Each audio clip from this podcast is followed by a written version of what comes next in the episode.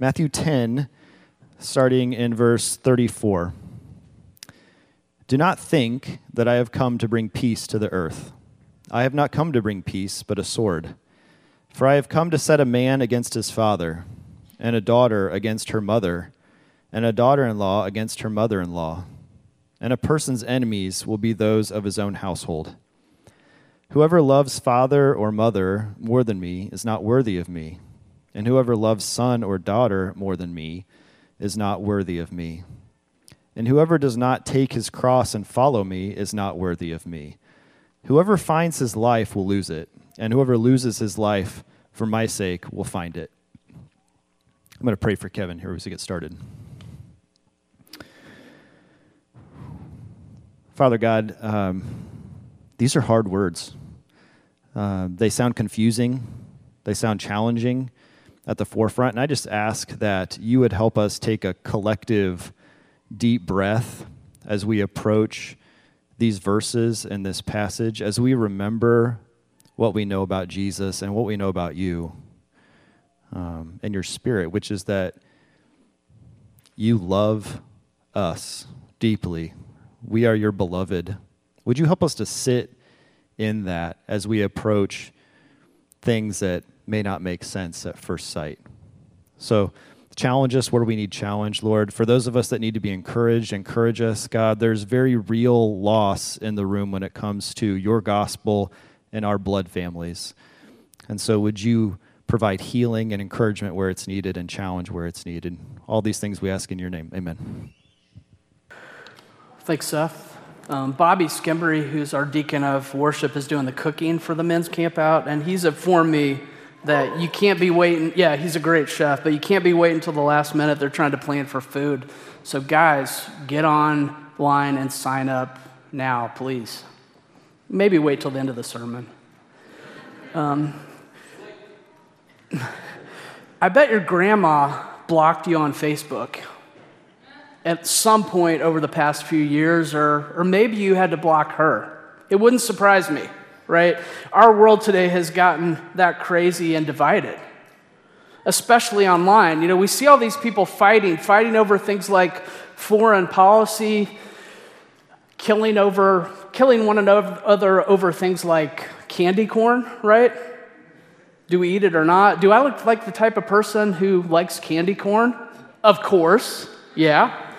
But it just gets too far, right? It gets taken too far. Everybody running into their corners or their ghettos, hurling grenades, most of them verbal and electronic, thankfully, but that's not even always the case.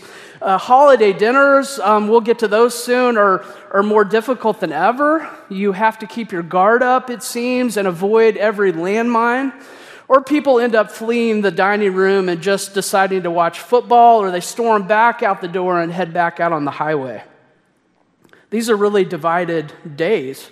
And that division hits our families, right? Maybe most of all. Russell Moore, in his new book, tells the story of this mother walking up to him, asking for prayer, and she's really, really concerned about her girl. Now, Russ is expecting her to share something like that she's abandoned the faith or she's living this, this double life. You know, Saturday night at the club, Sunday morning in the pew is what Russ says. But he writes this that I thought, I, this was a true LOL moment for me. Um, but no, writes Moore, the presenting issue wasn't any of those things, the mother said. It was a bumper sticker on the daughter's car when she pulled into the driveway for the family's Thanksgiving gathering. No one said anything about it, the mother said. She didn't even mention it, but we all felt the tension. Once again, my mind was racing ahead of the storyline, expecting to hear that the bumper sticker read, My other car is a broom, celebrate Wicca, or pass the joints, not judgment, legalize marijuana, or maybe even one of the coexist stickers with all the symbols of each world religion bunched together in the word. None of that was the case either. The bumper sticker read, Any sane, functioning adult for President 2020. Now, the point really isn't what you think of President 45, okay? The sticker could have read, Make America Great Again. It could have. You know, I'm not saying none of those things matter, but that's not really the point. We experience so much division today and that division so often hits us close to home. right? And here's what I want us to ask as we walk through this passage this morning Are we dividing, are we separating about the right things? So we've been walking through Matthew. We've been in a section here, extended sermon, where Jesus is teaching his disciples, and the Lord is sending them out, and he's warning them about the dangers that are ahead. And so, this particular block of teaching, D.A. Carson summarizes as mission and martyrdom. Jesus warns about the persecution that's coming. He had to suffer through it. We will too. He encourages not to fear, but to trust, knowing that He's in control, as well as our need to endure. And then we get to the shocking statement here in Matthew 10 34 through 39. As Aaron Ferguson, one of our pastors, said this week, this paragraph, he said, is, quote, especially spicy. But isn't that what we've already seen from Jesus in Matthew? And isn't it what we should normally expect from him? If he's the God he says he is, um, if he's our God, if, if the Bible is his revelation to us, wouldn't we expect it to shake us up? Wouldn't we expect us to shock us at times? Tim Keller once put it this way To stay away from Christianity because part of the Bible is offensive assumes if there is a God, he wouldn't have any views that upset you. And he wrote elsewhere if Christianity is really true, it will be offending and correcting you somewhere. Is that the way that you approach the Bible? If it is, you expect sayings that are spicy, right? Eight or higher on the Thai restaurant scale. This ain't no Hallmark movie. This is more like a Cormac McCarthy novel. We have to set our expectations right. And it's definitely going to be spicy at times, but also never simple. And what I mean by that is you may initially hear these words of Jesus I didn't come to bring peace, but a sword. And you might take that as some reason not to trust the Bible. I thought he was the, the Prince of Peace, right? What a contradiction. What a crock, right? But again, if God is who he says he is, he can't be backed into some corner, he can't be wedged into some box because maybe he's a God of love and of judgment. Maybe he brings peace and division in some way at the same time. I want you to notice four things in our time in this passage today that I'm going to walk through. Um, they're these First, what we should expect. Second, why we should expect it. Third, what the Lord requires. And fourth, what our Lord offers. First, what we should expect. So, it's easy for us to think, right, that when, when we come to follow Jesus, that things will just get easier. The logic isn't that difficult. It, it makes sense. You know, we come to the Prince of Peace, we're going to be in the presence of peace, right? But again, it's not that simple because actually becoming a Christian will result in conflict. That's what Jesus says. First, what we should expect resistance. The Lord says, Do not think that I have come to bring peace to the earth. I've not come to bring peace, but a sword. So that's jarring, right? Strong words, and we'll get to what those mean, but just first, the, the tone, the way it, it kicks off. Who talks like this?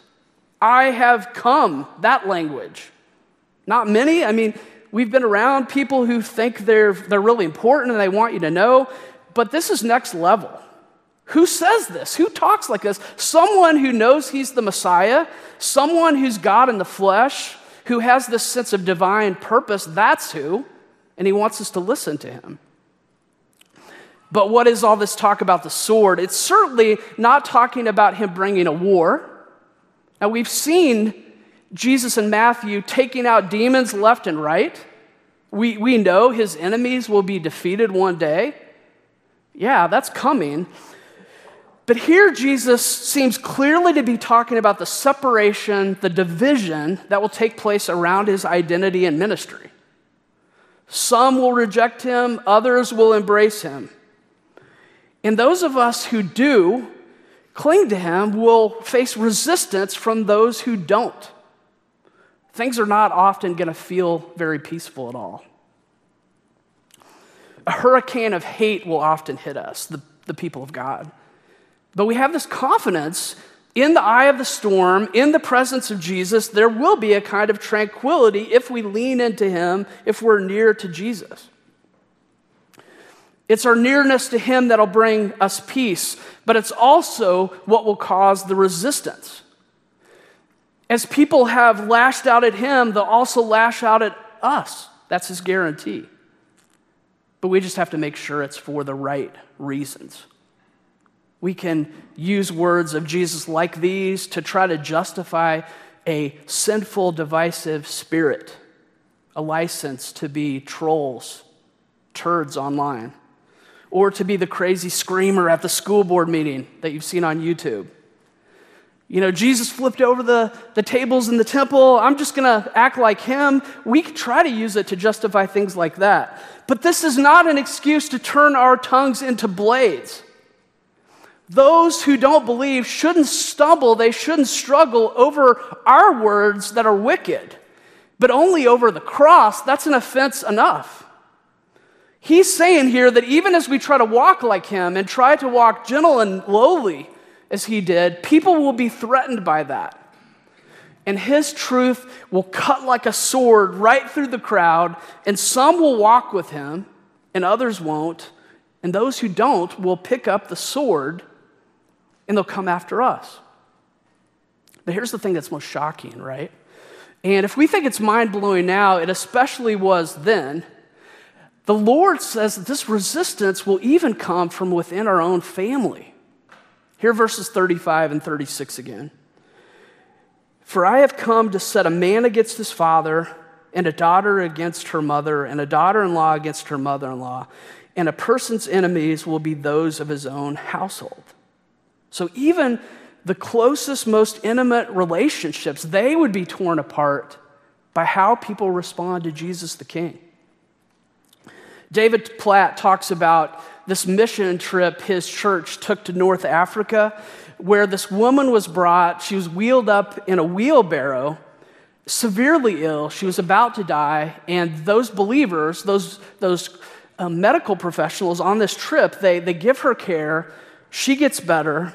And they share the gospel with her, and she becomes a Christian as well. And then she goes home and she shares the news with her father, who then beats her. This is what we should expect, Jesus says, as we follow him down his road.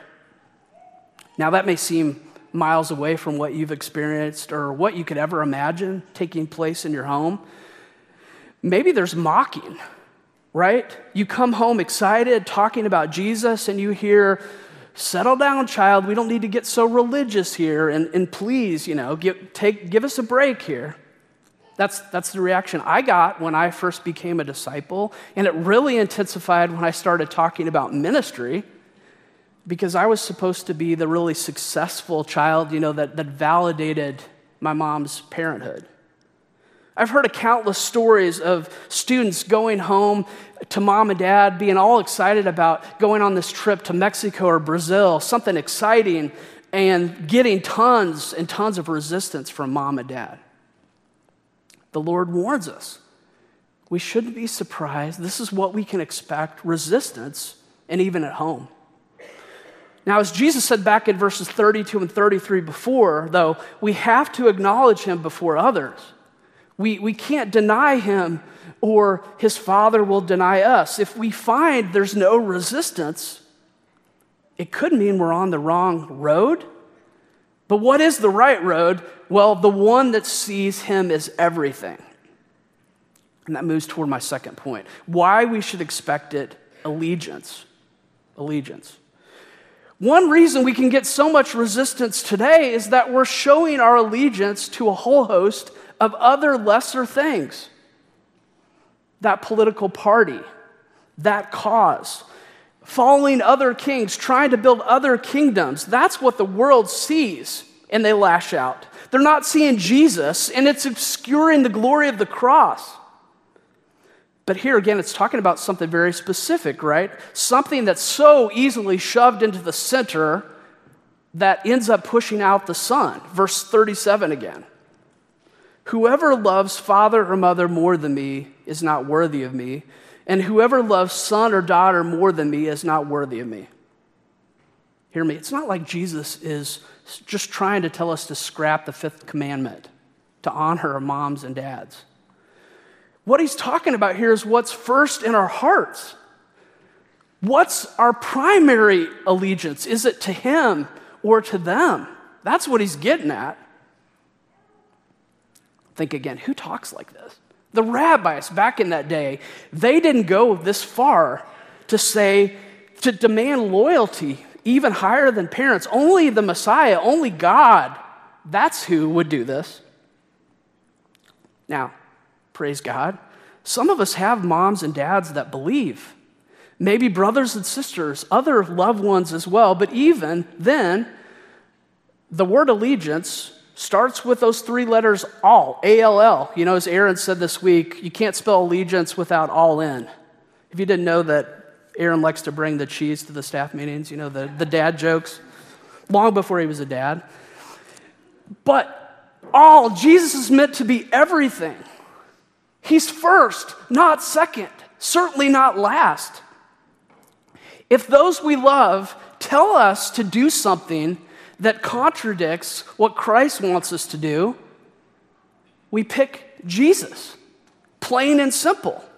We honor our Father in heaven first and foremost. If what they want and what He wants, they happen to converge, then great. But there's no such thing as allegiance that's split, right? Maybe you've seen the, the moms that go to football games and, you know, one of their kid plays for Mizzou and one plays for K State. Maybe that'll happen next week. No, it doesn't work that way. You don't have Jesus on the front and something else on the back, right? When our family and our father, their wills, they diverge, we go with our primary allegiance to Jesus, our first love. It's that simple, but it's also so very hard, right? And it's why this kind of resistance should be expected because none of us likes to come in second place, right? And we want to push back against that with everything we can, everything we got. And we're also so prone to put other things first, other than God. Maybe our work, maybe money, maybe the pursuit of power or sex. Maybe it is our favorite team, but especially our parents and certainly our kids. Family is a gift, right? If done well. But it's something that's so easy to turn into a God into an idol where we rest all of our hopes. Where if those relationships are good, it feels like we're in heaven, but if things go south, it feels like hell. But this earthly family is temporary, right? Our spiritual family is supreme, and our ultimate and only allegiance is to Him. And here's the tragic irony when we try to turn a good thing into a God thing, we end up destroying that thing and making it or them, along with us, completely miserable. And that's what I feel like my mom did to me. She loved me so deeply that I became an idol in her eyes, and no one can bear that weight. Push me away. Parents, we have so many young parents here. We have to give our children to Him. Yes, love them fiercely for sure, but trust God to guide them well. He is our God, not them, and we don't want to try to act like a God before them. Let your children follow Him. You'll gain a brother and sister. You'll, un, you'll be unlikely to lose them, as so many do. Children, seek to honor your folks. Try to love them the best you can, but never submit to sin. Don't worship them for sure. Don't bow before them as your God. You'll never, ever be able to fill up that hole in their hearts, but you can point them to the one who can, who can make them whole, but they'll never see it though if you don't stay true to your king. They need to see that too. So think about this. In our culture, it's no big deal, you know, if, if kids move across the, the country, they're far from mom and dad. It's kind of expected, it's, it's in, our, in our culture, but in that day, it was completely different, right? families lived and worked together. I mean, so much of the rest of the world is still like this today. But parents depended on their children. It was a culture that was built on community. Ours, of course, is more individualistic. But Jesus says, even then, I come first, right? Drop your nets, come fish with me, guys. He said stuff like that. He says, My kingdom trumps your family. And he means this so much that somewhere else in the Bible, he even words it more strongly. You've probably heard this before. Luke 14 26. If anyone comes to me and does not hate his own father and mother, and wife and children and brothers and sisters, yes, and even his own life, he cannot be my disciple. Wow. so that, that ratchets it up another notch, right? Now, I do think that, that what Matthew gets at is really Jesus' message, right? Are we talking that we should truly hate? I don't think so. But love Jesus more, far more. That's the point. In a way that just seems like hate almost in comparison. The question is to whom do we give our hearts most of all? And again, it's why we end up getting the hate ourselves. Pastor Stephen Um put it this way. He writes, What Jesus is calling us to is ultimate allegiance. He is essentially saying, To be my disciple, you must give me preeminence over and sometimes against all other relationships. In other words, our lives should be so submitted to Christ that when we put our allegiance to Him side by side with other allegiances, the difference is so great that it could be described in the black and white terminology of love and hate. Wow.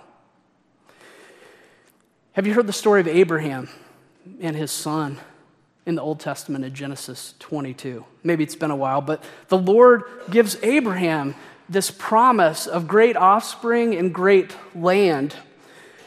But he and his wife Sarah, they, they can't have kids right? So they, they see no way that this promise is going to work out. They even laugh at it, right? Come on, Lord, how's this going to happen? But God miraculously opens the womb and they get this gift, this boy Isaac. And what does God do? He immediately asks Abraham to offer his son Isaac as a sacrifice to him.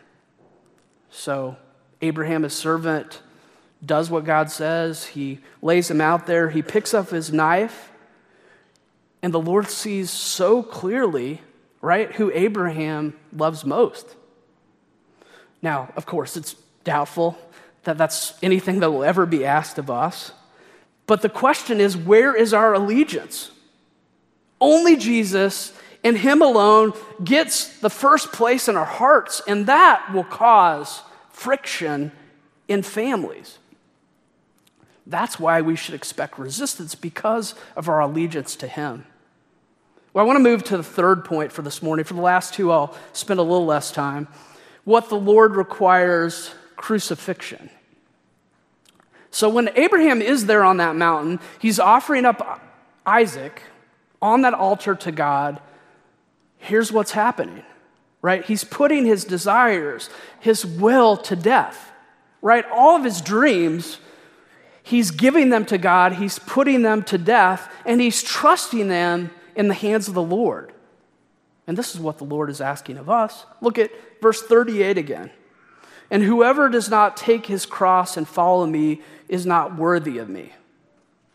Now, we and the original hearers of this, we of course know where, where Jesus was going to go. So, the original readers, I should say, the original hearers, the disciples gathered around, they're, they're struggling, of course, to grasp what's going on. But they could see the crosses there along the, along the road in the Roman Empire. They could see the men carrying them to their death.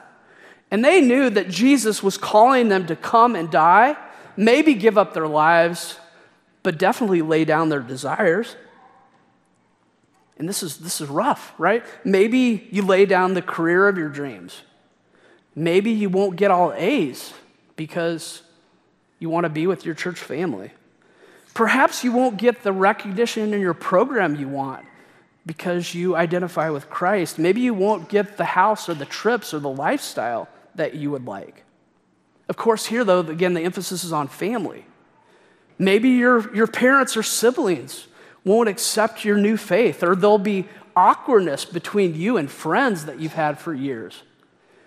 Maybe your desire for marriage seems miles away because you won't compromise your standards and get pulled away from your first love. Jesus says, Take up your cross, die to your desires, the desires of always being applauded, of always living an easy peasy life. Soon we're going to call the Reese family up here and send them off in prayer. Um, it's the second time that we're sending them off, so, you know, it's going to be hard. But, but Dave, Dave is working on a PhD. His wife is a capable nurse, and they have everything in place to live a, a pretty comfy life. And there wouldn't be anything, let me be clear, there wouldn't be anything wrong with serving God in those ways. We could celebrate that just as much. But they sense God sending them to Uganda, and they're going to go there and take on some hard stuff trying to help guide young kids, um, students, orphans into adulthood, and most of which is, have come out of some pretty traumatic, war torn homes, I think largely in Sudan. They'd probably like to stay in this town that they love, in a church that they call home, but they've chosen to die to those dreams and, and live for Him. And I can't lie, I'd kind of like them to stay around here, right? They have some, some pretty great leadership potential. They're great folks. If you, if you know them, you'd agree. But I, we have to die to our desires as well, to let those things go, because Jesus calls us to crucifixion. Now, when we talk about self denial, and we'll get to this more in, in Matthew, that's why I'm not going to go into it too much today. Jesus isn't asking us to be something other than ourselves. He made us uniquely, after all. But He wants us to be the, the best version of ourselves that we can be. And that's only going to come as we lean into Him and as we die to our self will and we follow after His. And that's not easy, right? To state the obvious. To let go of our wants, to believe that He offers the best. Paul Miller explains it this way the struggle. He says, The great struggle of my life is not trying to discern God's will, it is trying to discern and then disown my own. The great struggle of my life is not trying to discern God's will. We put so much focus on that. That often is easier than we think. It's trying to discern and then disown my own, right? And then follow after His. This is what the Lord requires crucifixion but the journey's worth it. Fourth, what he offers resurrection. Resurrection. So, what happened with Abraham as he raises the knife? God calls out, Abraham, Abraham, and he, he tells him to stop. Abraham looks up, he sees that ram caught in the thicket, and Abraham offers up that instead. And there's all sorts of things we could talk about there about the symbolism with Christ. But here, how this is explained over in the book of Hebrews, chapter 11, verse 17. By faith, Abraham, when he was tested, offered up Isaac, and he who had received the promises was in the act of offering up his only son, of whom it was said, Through Isaac all your offspring be named. He considered that God was able even to raise him from the dead, from which, figuratively speaking, he did receive him back. Abraham, he could die to his deepest desires because he trusted God with them. He trusted God to bring them to life. Listen to Jesus again in verse 39. Whoever finds his life will lose it, and whoever loses his life for my sake will find it. If we cling to those desires, we'll end up losing them all our career, our status, our family, friends, whatever it is we're clinging for, it'll, it'll evaporate in our hands. But if we offer them up to, up to Him, we'll, at, in the end, receive from Him. It may not be exactly what we think we want, you know, because we don't know what's best. But true and lasting joy, a new heavens, a new earth, that's our promise. Crucifixion, but also resurrection. Back in my 20s, um, I heard, I remember taking a walk with my golden retriever puppy, listening to John Piper's probably best known sermon, uh, maybe you've heard it. It's the one about the, the seashells. If not, maybe look it up. But he tells a story of two women that he knew in their late 70s or 80s who resolve in their twilight years to do medical missions in Cameroon. And these two old ladies, they get over there, um, they're, they're driving out to do, do the work. The, the brakes go out of, on their car, and they plunge over a cliff to their death. And Piper shouts out in front of all these people, thousands of people, Is this a tragedy? And then he says, I'll tell you what a tragedy is. And then he tells a story that um, he had just read in a magazine about a couple who had decided to retire and spend the rest of their lives on the beach finding seashells. And he pleads at this, co- this passion conference, which was filled with thousands of students. He pleads with them, don't waste your life. He says, that's the tragedy. It's been called the sermon that's that it's been called the sermon that changed a generation, and it definitely impacted me deeply. Let me, let me be clear. Here. I enjoy time on the beach. We had some a couple of months ago. God's creation should be enjoyed. Rest is a gift. It's a good thing. Not everybody's called to go to Africa. No. So he's gotten, I think, some just criticism for just going too far.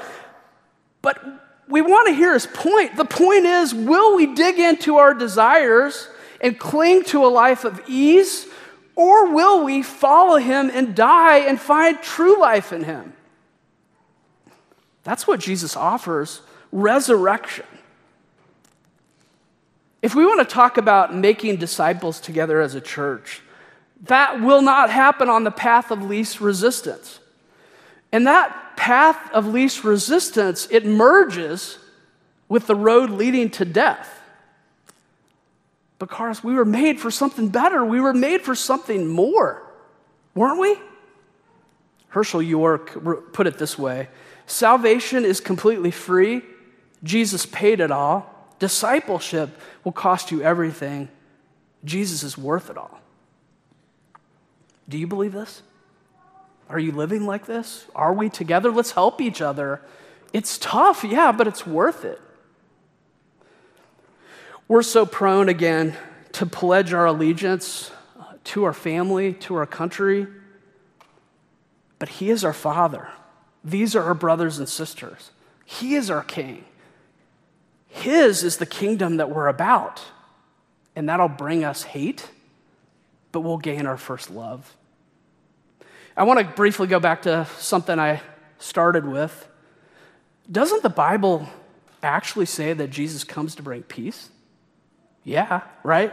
It's literally what the angels sing to those just those shepherds, right, on the night of Christ's birth. Glory to God in the highest, and on earth peace among those with whom he is pleased. Doesn't the Bible call Jesus the Prince of Peace? Yes, Isaiah 9, another Christmas passage. For to us a child is born, to us a son is given, and he would be called Prince of Peace. Yeah, Jesus came to bring peace. Perfect shalom, the, the reverse of the curse, everything in harmony again. Peace between us and God, peace between us and each other, peace between us and even his creation. Bodies that are restored, his creation made new. Our kingdom will bring his king, our king will bring his kingdom, and it'll be peace. Yeah. But we often settle for something that pales in comparison to that shallow comfort, cheap peace. As C.S. Lewis once described it, we are content making mud pies in the slum instead of spending a holiday at the sea. We choose a drama free life and we miss out on his grand story. And Jesus offers us something greater, something deeper, but it will not be easy. R.T. France writes As long as some men refuse the lordship of God, to follow the Prince of Peace will always be a way of conflict. There's great peace down the road, even if things are tough here and now. But we even have more comfort that Jesus gives us because Jesus knows and understands. Not just suffering in general, but even suffering at the hands of those we love. Matthew 13, 50, 13 57 says that Jesus' family was offended by him. Mark 3:21 says they thought he was nuts and they wanted to grab him and drag him all the way home. In John 7 his brothers seem to mock him and John says that they don't believe anything he says. Maybe they would have blocked Jesus on Facebook, his brothers. Jesus not only offers us this peace, he understands the conflict just as much, and that should even give us more peace. Next week, we'll, we'll finish up Christ's last few words here, and we'll look at the rewards that are also found in the struggles. So if we deny ourselves, we find life in Him. But even beyond that, there are rewards for those who live on mission for Jesus. But as we live in today's world, we shouldn't be surprised by resistance as we demonstrate our allegiance to Christ and His kingdom. And I'm not talking about getting backlash for being butts or boneheads on Facebook, not for some allegiance to other kingdoms or causes, but resistance that comes from our allegiance to Jesus and to Him alone. We'll get blocked, we'll get mocked, we'll get maligned, we'll get hurt. But if we do, we're in good company.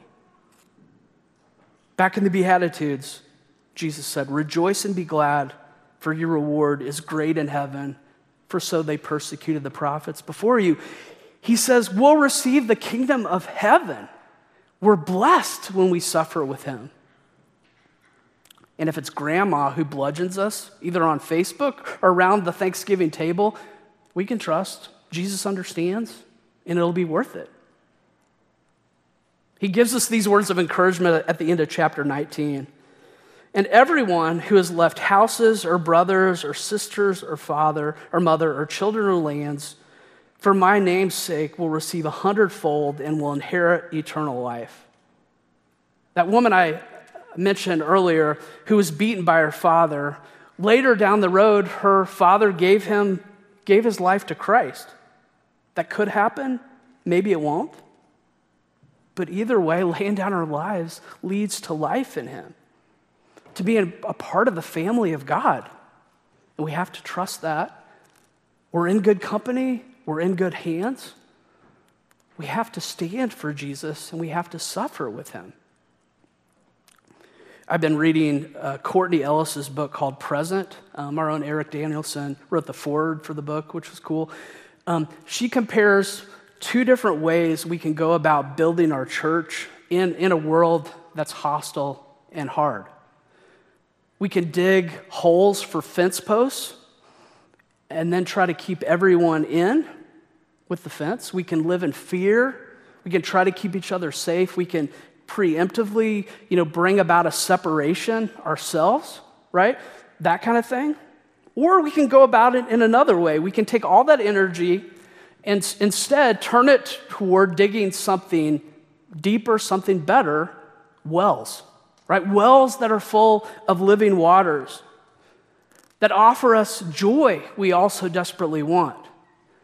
Water that's worth dying for, water that gives life that we all desire, and then call people to that. Let's dig these wells together, Charis. Some will still lash out at us. We'll know that for sure. Even people who might sleep in the bedroom down the hallway from us. But they'll ultimately be raging against him and not us. And some, we'll be sure, will snap out of their, their rage and drink of those living waters right alongside us. We should expect resistance even from those we love because of our allegiance to Jesus the King, the one we love most, knowing that crucifixion is the path to resurrection. Let's pray. Lord, thank you for offering us living water. Forgive us, Father, for turning and drinking of things that don't satisfy, that end up harming us. Bring us to your well. Satisfy us with you, we pray. And thank you for giving us this calling, Lord. Help us to trust you and, and follow you where you would call. And just to know that you're with us and it's worth it, Father, we pray. In Jesus' name, amen.